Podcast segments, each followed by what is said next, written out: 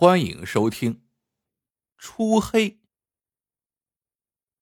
在东北，谁家有了白事儿，大多会找个有经验的老头来料理，摆五谷屯、挂碎头纸、送盘缠、起灵、选坟地，直至最后下葬，最少几十个环节，还真得有个专业的人张罗。老百姓把干这行的尊称为“初黑先生”。朝阳镇的老张就是初黑先生。原本镇上有四五个同行，但这几年不是老死，就是被他挤兑出局了，只剩老张一枝独秀，赚的是沟满壕平，家里盖起了三层小别墅。老张的母亲今年八十有七，身体还算硬朗，没成想这天睡了一觉起来，忽然就不行了。老张急忙上前查看，发现老人家已经没了呼吸，又颤抖着手去搭脉搏，他顿时流下眼泪来。脉搏都摸不到了，我的娘啊！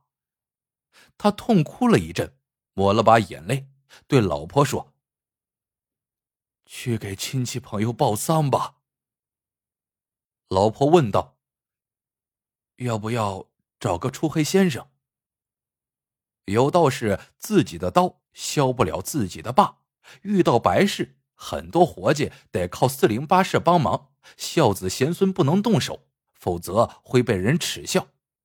思忖半天，老张一跺脚道：“我去求求大刘吧，看他能不能搭把手。”大刘此时正在家中陪一个陌生人喝酒，见到老张，他脸色沉了下来。哟，哪股仙气把您老人家吹来了？老张哑着嗓子道：“老弟，我老娘过世了，以前的事儿是我对不住你，你大人不计小人过，帮忙出个黑吧。”大刘神情严重的道了声节哀，又说道：“你忘了。”我发誓这辈子再也不干出黑的活了。事情呢，还要从三年前说起。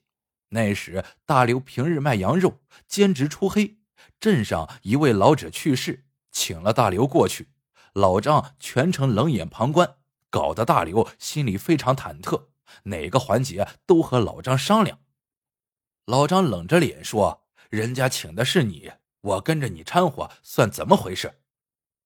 等大刘如履薄冰的将老人送进土里，老张却当众发难，先说送盘缠的时辰不对，又将童男童女摆放的位置反了，最后说出了大刘最致命的失误：出殡的时候，你都没让事主准备领魂机，直接就把寿材抬到墓地去了。按照当地习俗，死者出殡时。必须买一只大公鸡，由孝子抱在怀中，念叨着对死者的称谓，这样亡魂才能跟着去坟地。公鸡完成使命后，一般由出黑先生带回家中享用。老张家里专门养了几只大公鸡，作为白事特供，每只鸡售价三百块钱，可以反复使用，简直是公鸡中的印钞机。这次。大刘不但抢了老张的活还没从他这里买领魂机，这让老张如何不恼？事主原本挺满意的，但听老张说完，顿时闹心起来，觉得丧礼办得非常失败。大刘呢，更是汗出如浆，臊的是面红耳赤，当众发誓今后再也不帮人出黑了，连酬金都没收，扭头走了。从这以后，老张。成了镇上唯一的黑道大哥，大刘呢也和他结下了疙瘩，路上碰到都不和他说话。如今任老张百般哀求，大刘是咬死了不去，说自己可不敢在关公面前耍大刀。看老张快急哭了，和大刘喝酒的那个陌生人说话了：“这位老哥，我倒是对出黑略知一二。”但各地风俗不同，细节可能有所出入。怕是入不了您的法眼呐。”大刘一愣，拍着大腿说道：“丛先生，您若能亲自出黑，那可真是张老太太八辈子修来的福气。”老张见这人举止得体，衣着光鲜，大约五六十岁的样子，病急乱投医，抱拳说道：“这位丛老师是吧？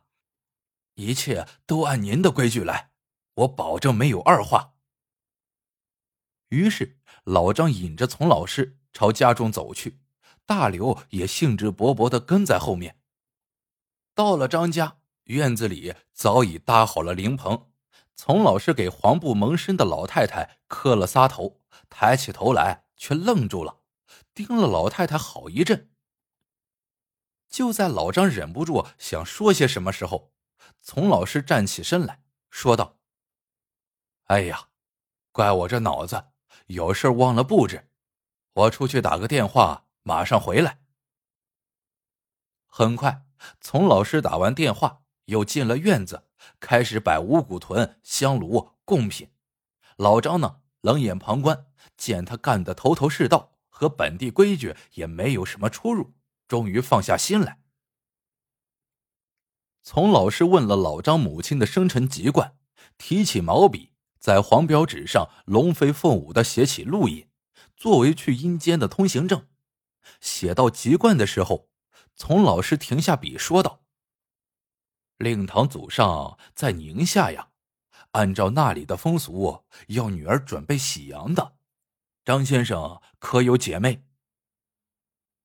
见老张一脸疑惑，从老师解释道：“西北地区认为羊能够沟通阴阳，老人故去后，在灵前向羊身上浇水。如果老人了无牵挂，羊就会抖水；如果老人有心愿未完成，那任凭你怎么领，他都不会动。老张听的是一愣一愣的，心说：“这先生厉害呀，连西北的规矩都明白。既然人家说了，那就照办吧。”正巧大刘也在镇上，就他一家卖羊的，于是老张央求他去牵只羊来，价钱好商量。大刘点点头说：“你家领魂鸡。”是普通鸡的三倍价钱，就照这个数吧。一只喜羊给我六千。老张心疼的直哆嗦，但这么多人看着，也不好多说什么，便去屋里点出六千块，过了一下妹妹的手，交给了大刘。从老师附在大刘的耳边交代了几点事宜，大刘听完点点头，转身而去。很快就拉来一头披着红绸的羊。并带来了两个水壶，交给了丛老师。下面开始洗羊，张先生，如果羊不抖水，你就和老人说话，把他牵挂的事儿都讲明白。丛老师边说边拿起一壶水，从羊头上缓缓淋下去，羊头被淋湿了，羊却是一动不动。老张和妹妹试探着说了几件事可羊毫无反应。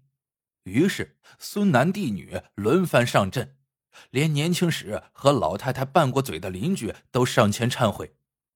结果一大壶水都倒光了，羊还是咩咩叫着，没有要抖水的迹象。老张不由得怀疑道：“这事准不准呢？该说的都说了，这羊咋没反应呢？”丛老师想了想，说：“不如让我来问问吧。”他拿起另一壶水，边倒水边说：“老太太，你是不是没到寿，不太想走呀？”随着这壶水淋下去，喜羊居然猛地站了起来，过电般的抖了起来，水珠甩的到处都是。丛老师脸色大变。隔着黄布摸到老太太的手腕，搭在脉搏上试探了半晌，扭头对老张说：“老太太还有脉，很微弱，要不要送医院？”啊！我之前搭过，没卖了呀！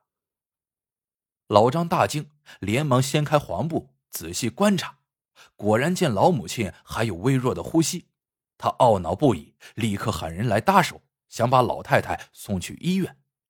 丛老师却拦住他，笑着说：“看来是我多虑了。放心吧，我刚才出去打电话，就是为了叫救护车，应该很快就来了。”话音刚落，院外响起了救护车的声音。到医院一检查，老太太是脑梗，幸好及时送过来，不然的确是神仙难救。经过紧急抢救，老太太的身体情况稳定了下来，七八天后便康复出院了。老张风风火火的来到了大刘家，要来丛老师的手机号码，当场打了过去，说丛老师救了他老娘的命，要准备份厚礼，好好感谢一番。另外。他还想拜丛老师为师，学学出黑的本事。丛老师哈哈大笑道：“你想学喜阳吧？西北确实有喜阳的风俗，但具体怎么回事我并不了解。实话告诉你吧，第一壶水是温水，羊淋着舒服，自然不会动；而第二壶水是冰水，羊冷的受不了。”当然会抖了。救你母亲的事嘛，我磕头的时候就见你母亲的身体有起伏，所以赶紧打了幺二零。之所以没有直接和你说，是因为我知道你是初黑先生。老张惊讶道：“这话从何说起呀？”从老师说。好多初黑先生有恶习，往往武断的认定生命垂危的老人到寿了，其实潜意识里是急于挣到这份钱，所以基本没有建议把老人送去医院的。估计你这次没看出老人还活着，一是关心则乱，二是被以往的惯性思维左右了。在这里，我奉劝你一句。出黑是个行善积德的活，可别让钱把心给弄黑了。挂断电话，老张沉默半天，敬佩的对大刘说：“丛老师果然是出黑界大腕儿，不但专业过硬，讲起道理也让人服气。老弟，你帮我说说，求他收下我做徒弟吧。”大刘忍不住笑出声来。我啥时候说他是出黑界大腕了？人家是研究民俗的专家，在全国都有名气呢。老张惊得下巴差点掉在地上，半晌才喃喃道：“和丛老师相比，我这点格局，要成为真正的先生，还有的学呀。”好了，这个故事到这里就结束了。喜欢的朋友们，记得点赞、评论、转发，感谢您的收听，我们下个故事见。